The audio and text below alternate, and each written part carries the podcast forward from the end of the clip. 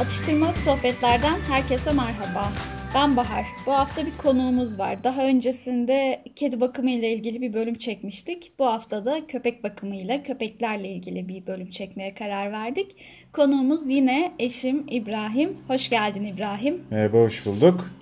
Köpekler insanların en yakın dostu olarak tanımlanıyor her zaman. Peki ne oldu da köpekler İnsanların en yakın dostu olarak anılmaya başlandı? Ne zaman evcilleştirildi?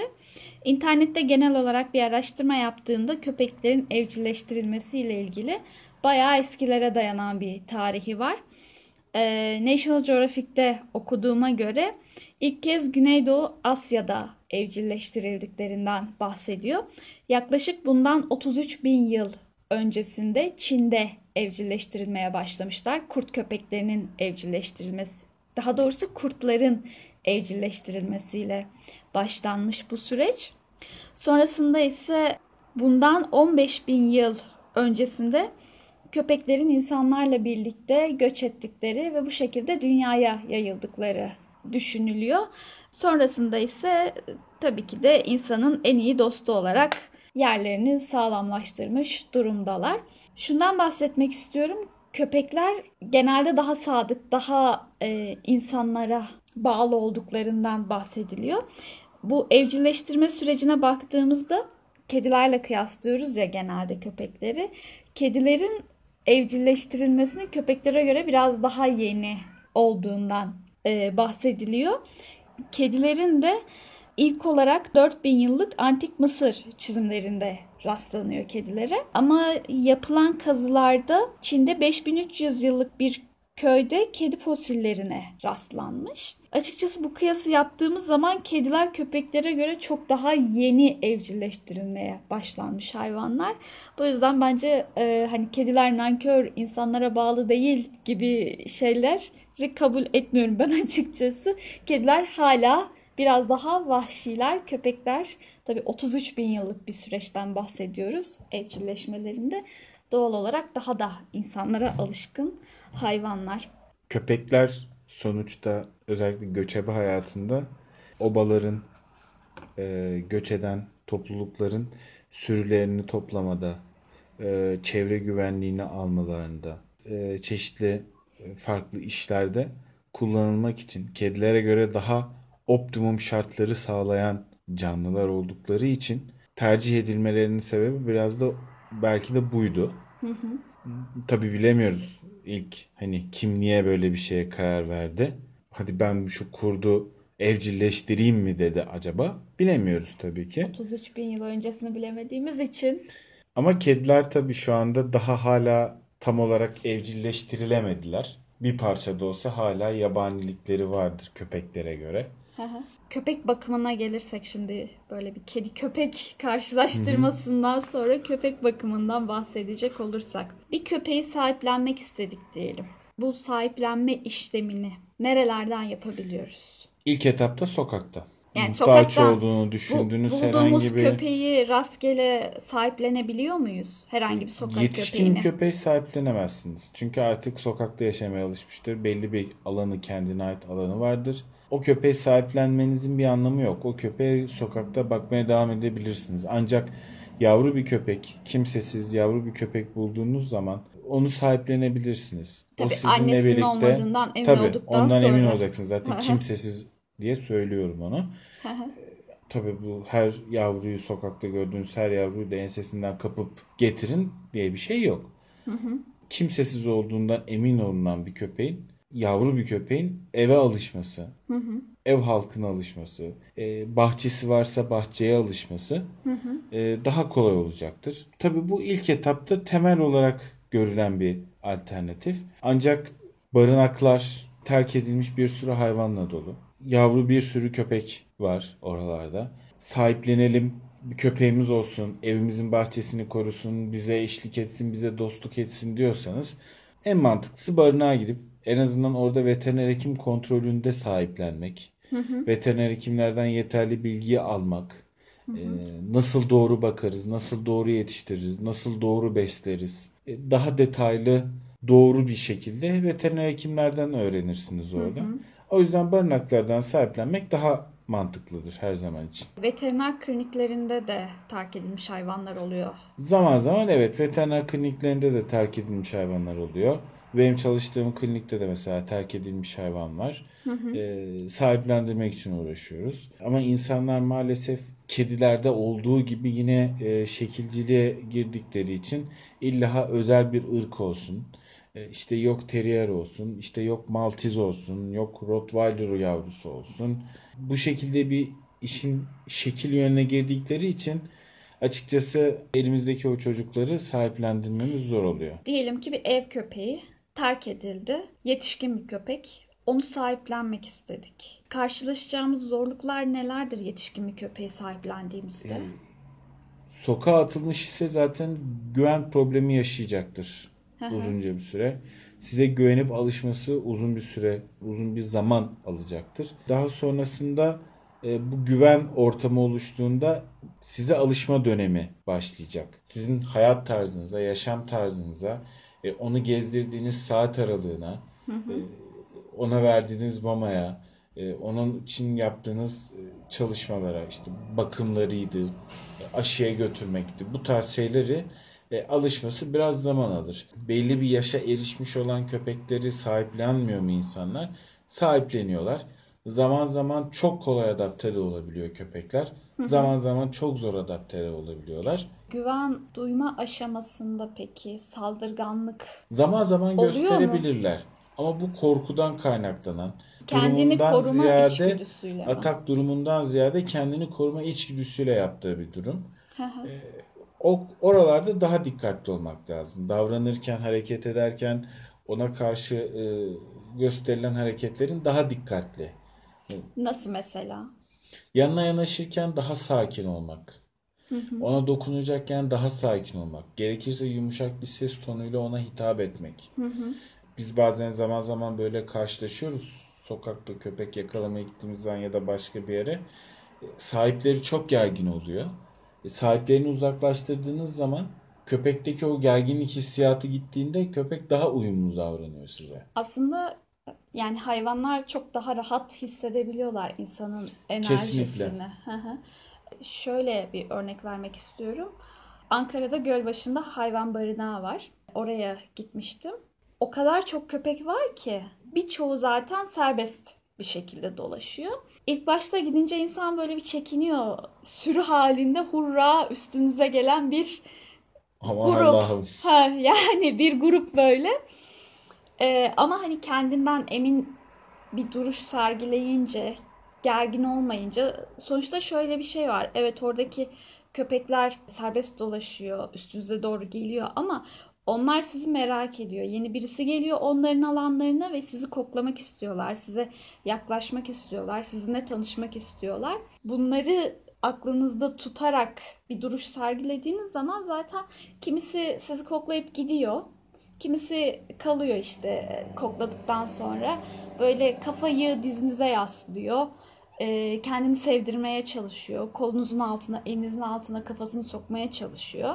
Kendini sevdirmeye çalışıyor aslında ve sizin enerjinizi de hissediyorlar. Yani şöyle mesela kafeslerde anneler ve yavruların olduğu bir bölüm var. O bölüme girdim işte. Köpeklerin bakımlarıyla ilgilendik. Gönüllü bir ablayla. Düşünün, bir anne var. Yanında yavruları var ve sizi hiç tanımıyor. Yani gayet sakin bir ses tonuyla ya da işte hiç başta çok fazla konuşmadan diyeyim. Girip sakin sakin işinizi hallettiğiniz zaman hiç tepki vermiyorlar. Çünkü biliyor benim oraya onun bakımıyla ilgilenmek için, onun ihtiyaçlarıyla ilgilenmek için, yavrusuna ve kendisine herhangi bir zarar vermek istemediğimi hissediyor, biliyor. Kaldı ki işte ilk başta çekindim annelerin olduğu kafese girmekte. Anneler acaba tepki gösterir mi? İlk kez gördükleri bir insanım çünkü. Yok dedi, sen tedirgin olma. Onlar zaten hissediyor. Gerçekten de öyle yani. Şimdi köpeklerde sürü psikolojisi vardır. Bir sürü halinde gezme durumu söz konusudur onlarda. Karşınızda gelen köpeğe karşı bir alfa duruş sergilerseniz korkusuzca, sakince, serin kanlı bir biçimde onun gelişini karşılarsanız sizdeki o nötr durumu ya da pozitif durumu algılayıp bazı şeylerin daha farklı olduğunu hissedebilir. köpek. Ters giden bir şey yok diyor kendi kendine. Evet, karşımdaki aslında gayet sakin. Demek ki bana karşı bir art niyeti yok.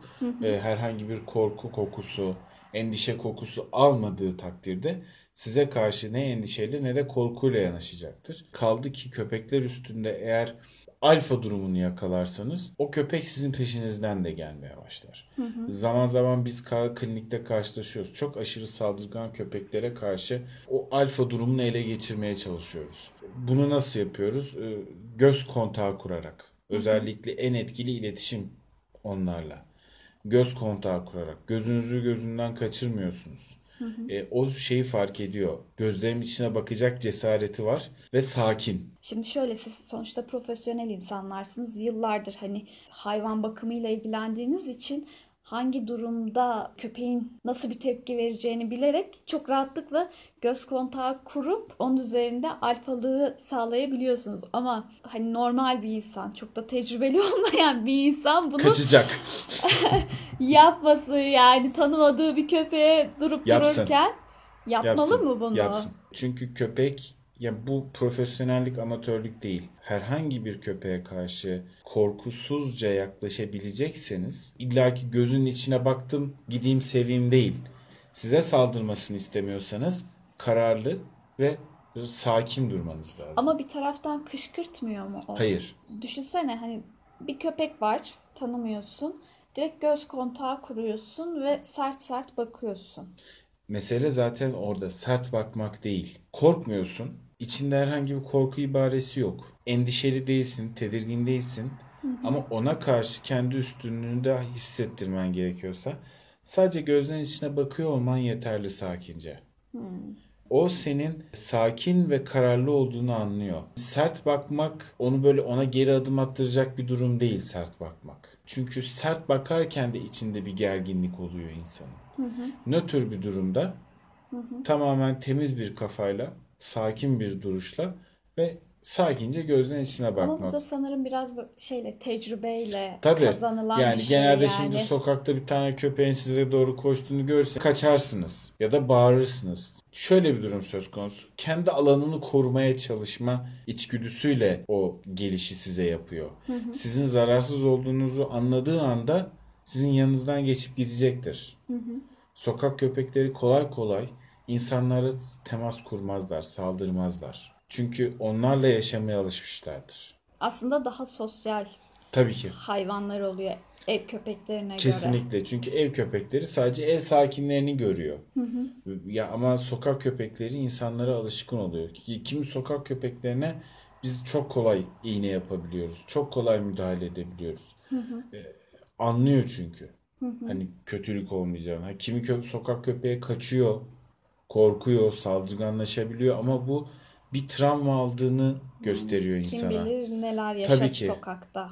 O da var. İnsanlara karşı güvenini kaybettiğini gösteriyor. Evet. Peki fiziki olarak köpeklerin bakımına geçecek olursak, tamam, sahiplendik bir köpeği. Sabah, akşam çıkartmak gerekiyor mu yoksa günde bir kez mi çıkartmak gerekiyor? O tamamen evdeki duruma bağlı. Sabah akşam çıkarma şansı varsa köpeği sahiplenen kimselerin. Oh ne ala. Sabah akşam çıkartabilirler. Sabah öğle akşam çıkartabilirler. Alışkanlık, yani o tamamen kişinin zaman durumuna bağlı. Hani illaki günde sadece yarım saat yürüsün çıksın diye bir şey yok.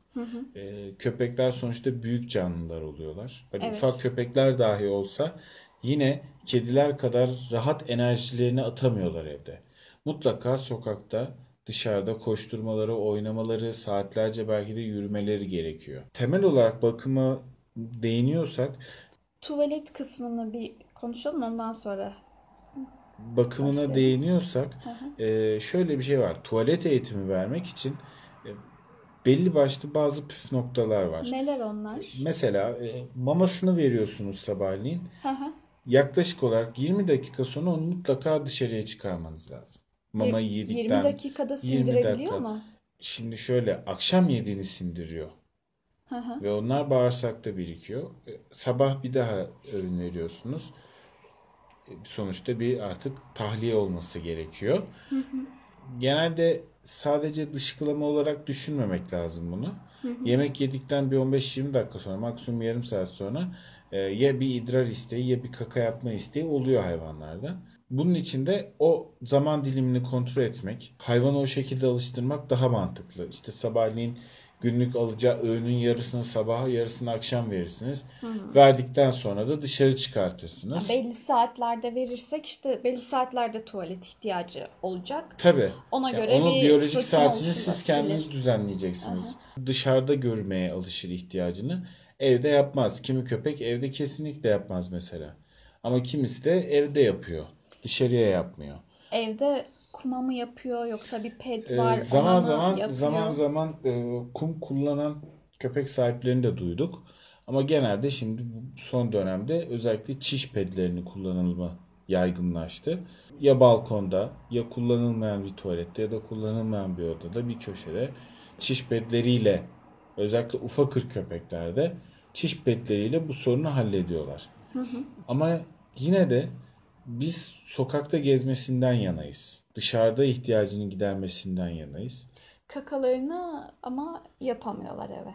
Pedin üstüne yapan var. Var mı? Var. Sadece çiş değil. Çişini kakasını pedin üstüne yapan var. Ha, dışarıyı tavsiye etmemizin sebebi de ayrı bir bakım konusu. O da dışarıda gezdiği zaman tırnaklarını doğal olarak törpülenmiş olması. Kesmeye ihtiyaç olmadan tırnaklarını uygun kısalığa gelmesi için ve en önemlisi enerjilerini atabilmeleri için dışarıda gezmeleri daha önemli. Evde yaşayan köpeklerin. Çünkü sosyalleşme şansı da buluyorlar. Tabii yani baktığımız zaman köpeklere bir sosyalleşme ihtiyacı içinde olan aslında şöyle bir durum var.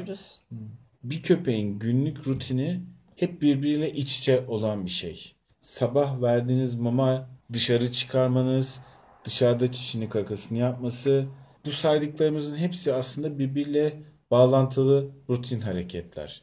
Siz mama veriyorsunuz, çişi kakası geliyor, dışarı çıkarıyorsunuz. Hem ihtiyacını görüyor hem de gezdiği için tırnakları törpüleniyor, tırnak kesimine gerek kalmıyor. Hem o dışarıda dolaşmanın verdiği bir rahatlıkla başka köpeklerle sosyalleşiyor, başka insanlarla sosyalleşiyor. Yani böyle bir zincirleme, bir reaksiyon durumu oluşuyor. Peki şey sormak istiyorum. Mesela bir bahçeli evde yaşıyoruz ve bahçe gayet geniş. Koşuyor, oynuyor, hopluyor, zıplıyor köpek. Çıkartıp gezdirmek gerekiyor mu? Tabii. Ara sıra da olsa mutlaka çıkartıp gezdirmek gerekiyor. En azından diğer köpeklerle, çevresiyle sosyalleşmesi açısından. İnsanları tanıması, görmesi, bilmesi açısından dışarıya çıkartmak iyidir. Her zaman için tavsiye ettiğimiz bir şeydir gezdirmek. Kaldı ki şöyle bir durum söz konusu. Sizinle birlikte geziyor olmak, tek başına koşturuyor olmaktan daha eğlencelidir onun için. İyi baktığımız bir köpeğin yaşam süresi. Yani ortalama 10-13 yıl deniliyor ama senin gördüğün en yaşlı köpek kaç yaşındaydı? 21 yaşında teriyar gördüm ben. Of. Saygılar. Evet, saygılar dedik zaten kendisine. Bayramda gidelim elini öpmeye, patisini öpmeye. Evet. Yani 21 yaşında teriyar gördüm. 18 yaşında. Yaşıyor mu hala o teriyar?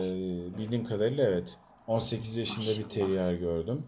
Yani bu tamamen birazcık da hem genetik miras hem de ciddi anlamda iyi bakım gerektiren bir durum söz konusu burada.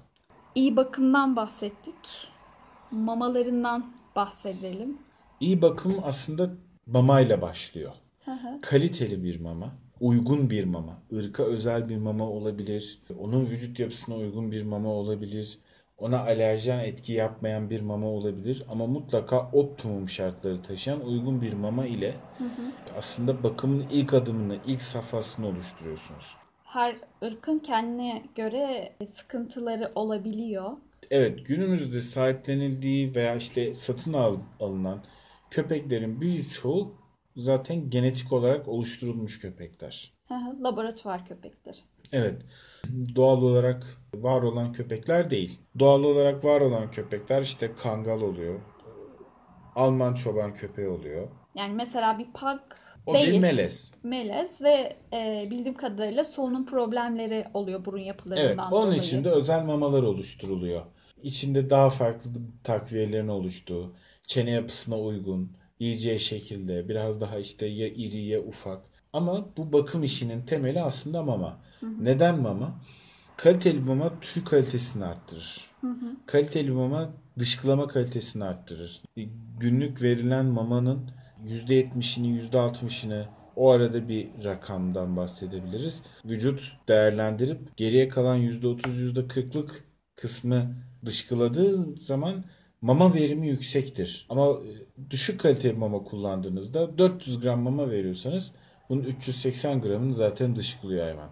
Yani sadece karın tokluğu yapan ama besinsel olarak hiçbir faydası olmayan bir mama tercih ederseniz tüy kalitesi bozulacak, kilo verecek, belki mama yemeği azaltacak, yapısı, eklem yapılarıyla alakalı sıkıntılar var ise onlar baş gösterecek. Karaciğer, böbrek rahatsızlıkları baş gösterecek. Tabii sadece kuru mamayla beslenmiyor çocuklar. Zaman zaman yaş mama takviyesi veya evde haşlanmış tavuk etinden böyle bir parça. Yağsız, tuzsuz, baharatsız tabii ki de. Sadece haşlanmış tavuk eti. Yine sadece haşlanmış pirinç. Kemik peki? En önemli noktalardan biri kemik. Şimdi kemik işini zaten maalesef benim çalıştığım klinikteki hekimler de, Türkiye genelindeki hekimler de maalesef insanlara bu durumu anlatmakta çok zorluk çekiyorlar. Kemik yapı itibariyle sert, kırıldığı zaman batabilecek durumda keskinleşebiliyor. Biz kesinlikle kemik verilmesine karşıyız. Şöyle bir algı var. Sonuçta bu hayvanlar bin yıllardır sokaklarda yaşıyor. Etçil hayvanlar. Doğal olarak doğada buldukları şekliyle eti, kemiği pişmemiş şekilde yiyorlar. Kemiği kemiriyorlar falan. Yani bin yıllardır bu hayvanlar böyle. Ne oldu da şu an kemik zararlı hale geldi? O zaman da zararlıydı kemik. Batıyordu, yavaş yavaş öldürüyordu. Hı hı. Sokakta yaşayan köpeklerin ömürleri maksimum 5-6 yıldır. 5-6 yıl sonra siz sokakta yaşayan o köpeği göremezsiniz. Ama evde sağlıklı baktığınız, dikkatli baktığınız bir köpek 15 yıl, 16 yıl, 17 yıl öyle sayılara çıkabilir. Hatta yaşayarak. 21 yıl. Hatta 21 yıla kadar. Kemik doyurucu bir şey değildir. Çünkü kemiği kırar, yer ve olduğu gibi dışarı çıkartabilir bağırsak. Batmazsa tabii. Sindirilmez kemik hiçbir zaman. Sindirilebilir bir yapıya sahip değil. Biz bunu çok uyarıyoruz, çok söylüyoruz. Kemik vermeyin. Etini sıyırın verin. İlla farklı bir şeyler verecekseniz yoğurt verin. Pirinç lapası verin. Yapay olarak oluşturulan, sığır derisinden yapılan kemikler var. Onlardan verin. Bu tarz şeyleri kullanın. Ama lütfen kemik vermeyin. Bunu söylüyoruz. Ama tabii çoğu zaman dinlemiyorlar. Çoğu zaman aldırış etmiyorlar. Daha sonrasında beklediğimiz vakalar ortaya çıkıyor. Kemik batıyor bağırsağa. Onu çıkarmak için uğraşıyorlar, didiniyorlar. İyileşiyor. Yine aynı şekilde diyetini devam ediyor. Yine kemik bir süre sonra verilmeye başlanıyor. Ameliyatla mı çıkartılıyor? Ameliyatla olabiliyor veya ameliyat olmadan, ilk önce ameliyatsız kurtarmayı denerler. Ama kurtarılmıyorsa ameliyat yapmak zorunda kalıyorlar. Evet. Ameliyatsız nasıl yapılıyor peki? Çeşitli ilaçlarla destekleniyor. Lavman yapılıyor gerekirse. Yani bizim aslında insanlara anlatmaya çalıştığımız şey o. Yani kemik yediği zaman hayvan daha fazla eziyet çekiyor. Şöyle bir şey var. Ev yemekleri özellikle çok fazla veriliyor köpeklere. Ben de mesela bunu çevremde çok gördüm. Salçalı makarna yapmış kendisine. Köpeğe mama kabına bir bakıyorum. Köpeğe mama kabında da salçalı makarna var. Hani uyarıyorum. Salçalı makarna yine masum bir şey. Biz sucuklu yumurta falan görüyoruz zaman zaman yani. Uyarıyorum mesela. Ya işte seviyor, yiyor falan diyorlar. Ama işte sonrasında muhabbet ederken bu sırada çok tüy dökmeye başladı. Havalardan mı acaba gibi muhabbetler dönmeye başlıyor. Zaten şeyi fark ediyor insan. Biraz böyle dikkatli bir gözle baktığı zaman köpeğin duruşundan, kürk mü diyeyim ne diyeyim, tüy yapısından ne kadar iyi bakıldığı, ne kadar iyi beslendiğini fark ediyorsunuz. Eğer iyi bakılan bir köpekse, gerçekten dikkatli bakılan bir köpekse tüy yapısı, duruşu, dik duruşu özellikle kendini belli ediyor. Az önce söylediğimiz gibi işte bakımın temeli zaten mamayla başlıyor. Mamayı doğru bir şekilde verirseniz, kaliteli bir şekilde verirseniz onun tüy yapısını, yaşam kalitesini, karaciğer, böbrek En önemlisi problemlerini de o aslında ortadan kaldıran durumları sağlıyor. Ancak insanlar bunu anlamak mı istemiyorlar, yoksa böyle gelmiş böyle gider bir hava mı var? Evde yediğimiz, bizim yediğimiz yemekler onlara faydalı değil. Çünkü onlar etçil hayvanlar. Onların yiyeceği şekilde maddeler şu anda kuru mamalarla sağlanıyor onlar için. Karşılaşmışsın işte hani salçalı makarna. Hani biz şu şeylerle karşılaşıyoruz. Dondurma yedirenler, şekerli reçel yedirenler, kavun, karpuz yedirenler. Dayanamıyoruz ana yüreği diyorlar ama hani niye bir insan yavrusunu zehirler ki? Çünkü şeker kediler ve köpekler için zehirdir. Körlüklere, karaciğer rahatsızlıklarına sebep olur. O yüzden bakımın temeli mama. Kaliteli bir mama. Daha sonrasında tüylerin düzenli taranması. Gerekirse 3-4 ayda bir tıraş edilmesi. Peki her köpek tıraş edilmeli mi? Yoksa özellikle uzun tüylü köpekler mi tıraş edilmeli? Yani kısa tüylü bir köpek var mesela. Kısa tüylü köpeğin de zaman zaman tıraş ettirebiliyor insanlar. Onlar sonuçta insanların tasarrufunda olan bir şey. Tüy dökümünden rahatsız oluyorsa sahibi tıraş ettiriyor. Tamamen aslında bu işin kozmetik tarafı. Şey değil. Bir sağlıkla alakalı olan zorunlu bir durum değil. Kozmetik bir durum. Ama şöyle bir şey var mesela, bazen çok uzun tüylü köpekler oluyor ve o şeyler, tüyler düzenli taranmıyor belli ki, keçeleşiyor. O artık açılamaz bir hale gelince onlar da mecburen tıraş edilmesi gerekiyor yani. Bunun için de işte biz düzenli tarayın diyoruz. Ne kadar zamanda bir taranma mesela? Gün aşırı. Uzun tüylü bir köpeğiniz varsa gün aşırı taramanız lazım. Yani bir gün durup bir gün tarayalım şeklinde. Kesinlikle.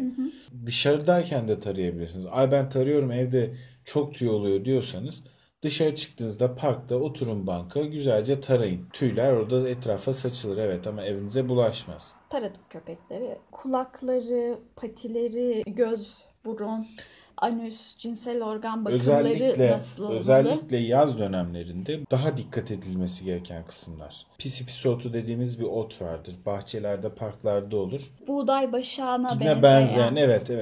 Ve çok yapışkan olan. Kesinlikle çok yapışkandır. Onlara bakmak, dikkat etmek gerekir. Özellikle patilerinin aralarına, kulak yollarına batar, hani girer. Farkında olamazsınız. Çok sonra farkında olursunuz. Pati şişer. İşte kulaklarda alerji başlar. Dışarıda gezdikten sonra eve gelirken, eve girmeden bir kontrol edilir. İşte kulağında bir şey var mı? Patisinde bir şey var mı? Poposunda bir şey var mı? İşte nemli bir bezle, asla sabun ve türevi bir şey kullanmadan. Nemli bir bezle pati silinir, pati araları silinir. İnsanların düştüğü en büyük yanlışlardan biri, bebe şampuanıyla yıkayınca bir şey olmuyor. Hayır. Bebe şampuanıyla dahi yıkasanız deri bütünlüğü bozulabiliyor. Sonuçta pH değeri insanınkinden farklı. Doğru, aynen. O yüzden köpekler için özel üretilen şampuanlar var. Onları kullanmaları daha faydalı. Anüs, cinsel organ, kulak, ağız, burun, bu tarz yerleri dışarıda gezerken de kontrol edebilirsiniz. Şöyle kenardan bakarsınız, oynarken bakarsınız. Hani bir sıkıntısı var mı? Zaten eğer bir sıkıntısı var ise onu size bir şekilde gösterir. Kaşıyarak ya kulağını mesela çok kaşır, ya döner poposunu çok fazla yalar. Dışarıda bir mikrop kapmıştır, enfeksiyon kapmıştır. Bir şekilde onu zaten size gösterir. Maksat onu anladığınız anda geç kalmadan veteriner hekime gitmek. Aşılarından bahsedelim. Hangi aşılar yapılmalı? Öncelikle devlet hangi aşıları yapmayı zorunlu tutuyor? Devlet kuduz aşısını size mesul tutuyor. Çünkü kedi köpek fark etmez. Yaptırmak zorunda insanlar. Yasal zorunluluk. Yılda bir mutlaka tekrarlanması gereken bir aşı. Köpekler için ayrıca karma, bronşin, koronavirüs aşısı. Zaman zaman özellikle Akdeniz bölgesinde yaşayan köpekler için Lyme aşısı. Kenelerden bulaşan hastalığa karşı. Koruyucu ve tedavi edici özellikle mantar aşısı. Bunlar yapılabilen aşılar köpekler için. Bunlar da mı yılda bir? İlk yavruyken bunlar hep tekrarlanan aşılar. Benim çalıştığım klinikte mesela ilk başta aşı programı yapılırken karma aşı 3 defa uygulanıyor. Bazı klinikler 2 defa uyguluyor. Bazı klinikler 3 defa uyguluyor karma aşıyı. Ayda bir olacak şekilde. 15 gün arayla yapılıyor. O ilk aşılamada. Daha sonra işte o program çıkarılırken o 15 günlük arada işte bir hafta karma aşı yapılıyorsa bir hafta korona aşı yapılıyor. Öbür hafta işte bronşin aşısıyla karmanın ikinci tekrarı yapılıyor. Bunların hepsi belli bir takvim oluşturulduktan sonra yapılan bir düzenleme. Hayvanın sahibiyle görüşülüyor. Ona uygun olan tarihlere göre bir program hazırlanıyor. Hı hı. O programda bu aşıları tekrarlı olarak yapılabiliyor. Bir şey sormak istiyorum. Bunu çok duyduğum için soruyorum. Kuduz aşısı yaptırdıktan sonra kedi ya da köpekleri, böyle hayvanlarda birkaç günlük ağırlaşma, bir sersemlik durumu oluyor mu? Birkaç gün değil de bir günlük maksimum bir şey olabiliyor. Ağır mı geliyor? Ağır geliyor aşı. Ha. Bazı aşılar ağır gelebiliyor çocuklara. Bu da gayet normal. Çünkü siz inaktif edilmiş bir mikrobu vücuda yayıyorsunuz. Yani insanlardaki gibi nasıl biz aşı olduğumuzda bazen ateşimiz yükseliyorsa. Aynen. Doğru söylüyorsun. O şekilde bir sistem var. Kuduzu inaktif olarak köpeğin vücuduna siz enjekte ediyorsunuz. Vücut o inaktif virüsle savaşmayı öğreniyor.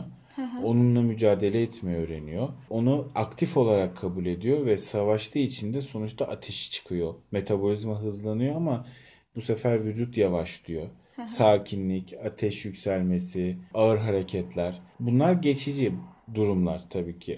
Tamamen aşıyla alakalı durumlar. Ama yine de dikkatli bir şekilde takip edilmesi gereken bir süreç. Tabii ki de mutlaka. Yani. Zaman zaman bir aşıya karşı alerjisi olabilir köpeğin. Bunun da sıkıca takip edilmesi lazım ki alerji durumunda hekime başvurup antialerjik bir ilaç kullanması gerekebilir o anda. Onun desteğini alırlar. Dış parazit, iç parazit. Bunlar ne kadar sıklıkla yapılmalı? Dış parazit nelere karşı koruyor? İç parazit nelere karşı koruyor? İç parazitlerimiz bizim köpeklerle ortak. İç parazitleri eğer evde köpek besliyorsanız, bahçede köpek besliyorsanız veya etrafınızda sokak köpekleri çok fazla varsa siz onlarla ilgileniyorsanız mutlaka iç parazitlerini köpeklerin tam zamanında yaptırmanız gerekiyor. İnsanlarla ortak yani. İnsanlarla ortak tabii. İnsanların bağırsaklarında da tenya görüyorsunuz. Köpeklerin bağırsaklarında da tenya görebiliyorsunuz. Askarit görebiliyorsunuz. Bu yüzden mutlaka ihmal edilmeden iç parazitin düzenli olarak uygulanması lazım. 3 ayda bir biz iç parazite tavsiye ediyoruz standart uygulamada. Dış parazit de çevre şartlarına göre değişiklik gösterebiliyor. 28 günlük koruma periyodu vardır dış parazitlerin. Bütün hepsi için mi? Yani mesela ense damlası var, sprey olan var. Biz ense damlasını tercih ediyoruz her zaman için. Daha mı etkili? Daha etkilidir. İçerik olarak daha etkilidir. Yayılma olarak daha etkilidir. O yüzden de bizim kullandığımız ense damlası şeklindedir. Maksimum 28 gündür koruma süresi. Zaman zaman ortamda çok aşırı derecede kene ve pire bulunuyorsa 20 günde bir yapılmasını tavsiye ederiz. Çünkü o son 10 günlük periyotta yeteri kadar koruma sağlayamayabilir. Aşırı yoğunluktan dolayı. Etkisi daha düşük olmaya başlıyor. Etkisi de daha düşük. Aslında ilaç etkisini kaybetmiyor. Ancak çevre şartlarında bulunan parazitler daha fazla olduğu için ilacın etki alanının dışına çıkmış oluyor durum. Peki banyoyu kendimiz yaptırabiliyor muyuz? Banyoyu kendiniz yaptırabilirsiniz evde. Herkes yani köpeğini yıkamak ister. Ama az önce de söylemiştim. Bir köpek şampuanıyla bu işi mutlaka yapmaları gerekiyor. İşte zaman zaman biz Dalin kullanıyoruz diye geliyorlar. Ama bir anlamı yok. Çünkü pH değerleri farklı. pH değerleri farklı olduğu için de zamanla kepeklenme, tüy dökülmeleri, deri bütünlüğünde bozulmalara sebep olur. Yıkadıktan sonra mutlaka fön makinesiyle çok iyi şekilde kurutulması lazım çocukların. Nemli kalmamaları lazım hasta olmamak adına. Yani yıkadıktan sonra da dikkat edilecek husus kurutulma hususudur. Kendimiz yıkıyorsak ne kadar zamanda bir yıkayabiliriz? Yani atıyorum her ay mesela yıkanabilir mi bir köpek? Yıkanabilir, yıkanmaz diye bir şey yok. Ancak her ay yıkamak bu sefer deride hassasiyete yol açar. Gerekliyse yıkamak. Gerekliyse çok ağır kokuyorsa, kokusuna dayanamıyorsanız evde o zaman yıkayabilirsiniz. Ama 2 haftada bir, 3 haftada bir de yıkamaya götürmenin bir anlamı yok. Çocuk için de eziyet olur. Mümkünse yıkama işini daha seyrek, daha kontrollü bir biçimde yapmak mantıklı olandır. Bazı köpekler hani denize giriyor, yüzüyor. Onları kendi hallerine mi bırakmak gerekiyor? Mutlaka duru suyla yıkamanız lazım çıktıktan sonra. Üzerlerindeki o tuzlu su birikintisi ortadan kalksın. Diğer türlü o da yine deri bütünlüğünü bozacaktır. O da yine çeşitli sıkıntılara, aşırı tüy dökülmelerine, tüy kalitesinin düşüşüne sebep olacaktır. Köpekleri anlamanın yollarından bahsedelim. Köpeklerin vücut dillerinden bahsedelim. Gördüğümüz her köpeğe, sokakta gördüğümüz her köpeğe "ay canım benim gel seni seveyim" diyerek de yaklaşmamak gerekiyor. Kesinlikle. Sonuçta. Köpeklerin vücut dilleri size bazı şeyleri anlatır. Özellikle kuyruklarının duruşu veya size olan bakışları, başını öne eğiyor, duruş pozisyonu çok dikse o anlayın ki alfadır. Kendi bölgesinizdedir. Onun bölgesine girmişsinizdir. O yüzden sizi tartıyordur uzaktan. Özellikle de kuyruğu dik bir şekilde. Tabii ki. Kuyruk duruyorsa dikse zaten o bölgenin alfasıdır. Ve mutlaka dikkat etmeniz gerekir. Herhangi bir şekilde size saldırabilir. İlla kesinlikle saldıracak diye bir şey yok ama bir ihtimal var yani sonuçta. Kendi bölgesini korumak adına. Tabii ki de. Kuyruğu hafif aşağıda, böyle çok aşağıda değil. Ve kuyruğunu sallıyor bize bakarak böyle. O sizi tanımaya çalışıyor, anlamaya çalışıyor. Siz izin verirseniz gelip sizi koklamaya çalışacak. Koklayacak, kokunuzdan sizi anlayacak. Bizi dinleyenler böyle nasıl kestireceğiz falan derler ama bir aslında köpek, içgüdüsel olarak da hissediyor insan. Hisseder tabii. Bir köpeği uzaktan gördüğünüz zaman şöyle elinizi yavaşça uzatırsınız. Temkinli de olsa elinizi koklamak için gelir. Çünkü o bir işarettir. Ben buradayım diyorsunuz, elinizi uzatıyorsunuz. Gel tanışalım diyorsunuz ona. Biz zaman zaman karşılaşıyoruz. O kadar kararsız köpeklerle karşılaşıyoruz ki kuyruk normal sallanıyor. Bakışlar o kadar tedirgin edici ki anlayamıyorsunuz. Çünkü çok güvensiz bir köpek. Onun saldıracağını anlıyorsunuz yani. Her zaman için kuyruk hareketleri size tam anlamıyla mesajı vermiyor. Çünkü bazen kuyruğu bacakların arasına alır. Herkes tarafından biliniyor ki korkunun işaretidir ama şöyle bir durum söz konusu. En saldırgan köpek de korkan köpektir. Zarar vereceğinden korkuyor çünkü insanlar. Kesinlikle. Kuyruk iki bacağın arasındaysa sadece korku mu? Yani acı çektiğinde gösteriyor olabilir. Tabii mi? Eğer vücudunda herhangi bir ağrı varsa kafayı zaten böyle yatırır ya da önüne eğer. Kuyruğu bacakların arasına alır. Mümkün olduğunca cenin pozisyonda yatarlar. Öyle de görebilirsiniz. Bunun sebebi de vücudunun bir yerinde mutlaka bir ahrazı vardır. Bir sıkıntısı vardır. Hı-hı. Onu işaret eder. Bunu takip edip gerekli yerlere tabii ki varsa yani atıyorum 2 gün boyunca bu şekildeyse hayvan mutlaka veteriner hekime götürecekler. Gerekiyor. Bir veteriner kliniğine götürecekler ya da belediyeden yardım isteyecekler öyle bir durumda. Diğer yandan yere yatmışsa böyle karnına tamamen göbeği açmışsa o artık zaten beni sev. Gel benimle oyna. Tabii beni sev artık hadi benimle oynayabilirsin. Çünkü ben buna hazırım. Hani sana oyun da güveniyorum istiyorum. Bak göbeğimi bile açtım. Aynen o şekilde. Aslında konuşacak o kadar çok şey var ki. Ben kısaca şöyle bir toparlayayım müsaade edersen. Kedi ya da köpek fark etmez. Evimize aldığımız bu canlılar bizim arkadaşlarımız, ailemiz oluyorlar. Asla oyuncaklarımız asla değiller. Değil. Onlara bakarken, onlara davranırken, onlarla alakalı bazı kararlar verirken onları da düşünmek gerekiyor. Son bir şey sormak istiyorum sen bitirdikten sonra. En temel olarak bakımlarından bahsettik. Benim söylemek istediğim birkaç husus daha var. Hı. Evde bakıyorsanız bir köpeğe kısırlaştırın. Çünkü dışarıda olmayacak, çiftleşmeyecek, yavruları olmayacak. Öyle bir avantaj vermeyeceksiniz ona. Öyle bir alternatif sunmayacaksanız kısırlaştırın. Çünkü ileride piometra denilen rahim kanseri, çeşitli tümöral oluşumlar. Erkeklerde testislerde oluşabilecek çeşitli rahatsızlıklar, yine tümöral oluşumlar, kanserler. Bunlar onların hayat kalitesini düşürecek şeyler. Eğer ki sizinle birlikte yaşamıyorsa, yani işte atıyorum sokaktadır, dışarıdadır, sokakta bakıyorsunuzdur. Onu kısırlaştırmak işi belediyenin tasarrufunda olan bir şey. Ona müdahale etmezsiniz. Ancak evde bakıyorsanız, eğer evdeyse, bahçenizdeyse mutlaka kısırlaştırın ki ömrü kaliteli olsun, ömrü uzun olsun, ömrü güzel geçsin. İleride daha büyük sıkıntılarla karşılaşmasın hayvan. Bazen oluyor. 3 kuruş için işte biraz daha kalitesiz bir mama alınıyor. Daha sonra bir karaciğer böbrek rahatsızlığı ortaya çıktığında daha fazla para cebinizden akıp gidiyor. Hı-hı. Buna müsaade etmeyin. Dikkatli olun. Düzenli tarayın, gezdirin, enerjisini atsın, bol bol yürüsün. Mutlu olsun.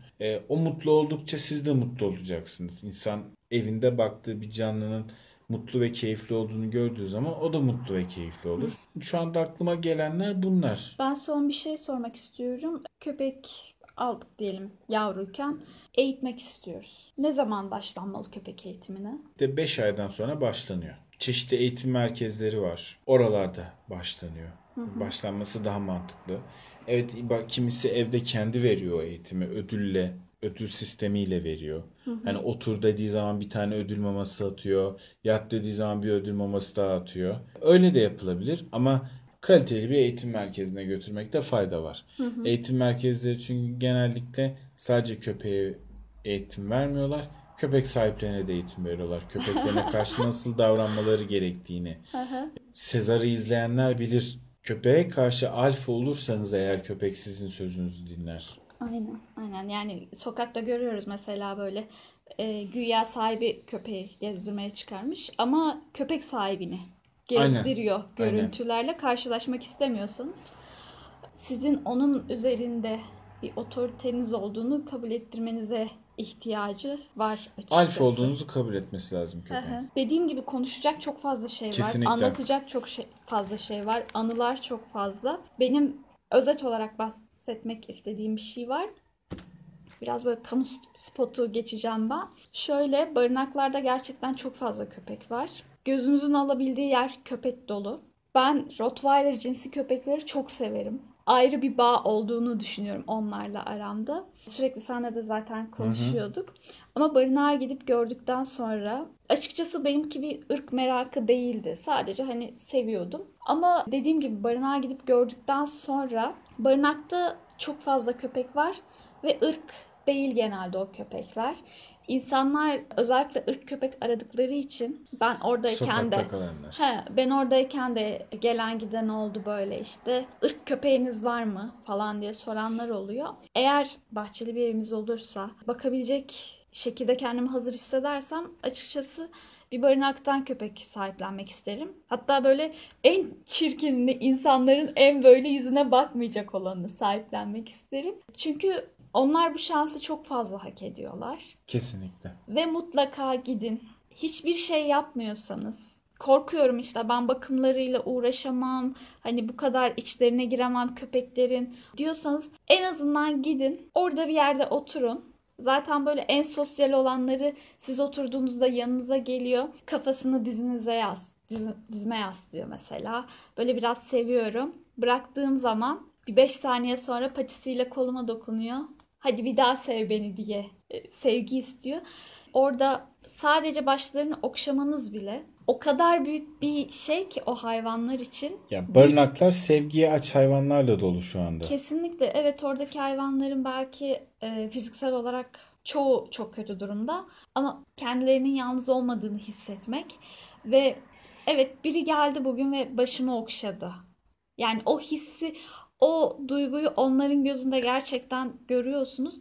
Diğer bir şeyden bahsetmek istiyorum. Madalyonun diğer tarafından bahsetmek istiyorum. Oradaki köpekler sahipsiz ve kimsesiz. Ve orada çalışan insanlar var. Kimseyi asla zan altında bırakmak değil benim amacım. Ama insanlar zaman zaman, hepimiz zaman zaman zalimleşebiliyoruz. İçimizdeki o karanlık yön ortaya çıkabiliyor. Özellikle de kimsenin görmediğini, bilmediğini düşündüğümüz durumlarda ortaya çıkıyor bu durum. O köpeklerin sahipsiz olmadığını, özellikle orada çalışan insanların bilmesi gerekiyor. Bunu da göstermeniz gerekiyor. Yani o köpeklere sahip çıktığımızı hem orada çalışan insanlara hem de köpeklere göstermek zorundayız. Ve son bir kamu spotu. Şu an Temmuz ayındayız. Havalar çok sıcak ve mutlaka görmüşsünüzdür. Biraz dikkatli baktığınız zaman ağzı açık bir şekilde nefes nefese soluyan, gölgeye sığınmış köpekler var etrafta. Mutlaka bir kap su, bir kap mama onların ulaşabileceği yerlere bırakalım. Mutlaka bırakılmasında fayda var, evet. Evet. Bugünlük bizden bu kadar. Biraz çenemiz düştü. Biz keyifli bir konuşma olduğuna inanıyoruz. Umarız siz de dinlerken keyif almışsınızdır. Bundan sonra gördüğünüz sokakta herhangi bir köpeğin başını okşarsanız çok mutlu oluruz. unutmamak gerekiyor. Onlar da canlı. Onların da hisleri var. Onların da duyguları var. Hı hı. Bir canlıyı sevmek, bir canlıyı sevindirmek, onu mutlu etmek gerçekten hem insana kendini hissettiriyor hem de o karşısındaki insan canlıya, köpeğe, kediye kendini hissettiriyor. Biz her zaman insanlardan şunu rica ediyoruz. Bakamayacaksanız, hı hı, bakmakta zorluk çekecekseniz sokağa atmayın. Bir kliniğe götürün veya bir barınağa götürün. Oralara bırakın. Oralardan insanlar sahiplensinler. Sokağa atmak çözüm değil. Unutmamak lazım. Aslında ben barınaklara da şundan dolayı üzülüyorum. Barınaklar biz insanların aslında yüz karası. Çünkü köpeklere yaşayacak yer bırakmadığımızın en büyük ispatı barınaklar. Evet. O yüzden eğer biz o çocukları oralarda tutuyorsak onlara mutlaka yardım eli uzatmamız lazım. Oralara gitmemiz lazım, onları sevmemiz lazım, onların elimizden geldiği ihtiyaçlarını görmemiz lazım. Yani en basitinden evinizin önüne senin de dediğin gibi yani bir kap su koyun, bir kap mama koyun. Ufacık da olsa bir iyiliğiniz, bir faydanız dokunsun. Biz her zaman dediğim gibi şunu savunuyoruz: satın almayın, sahiplenin.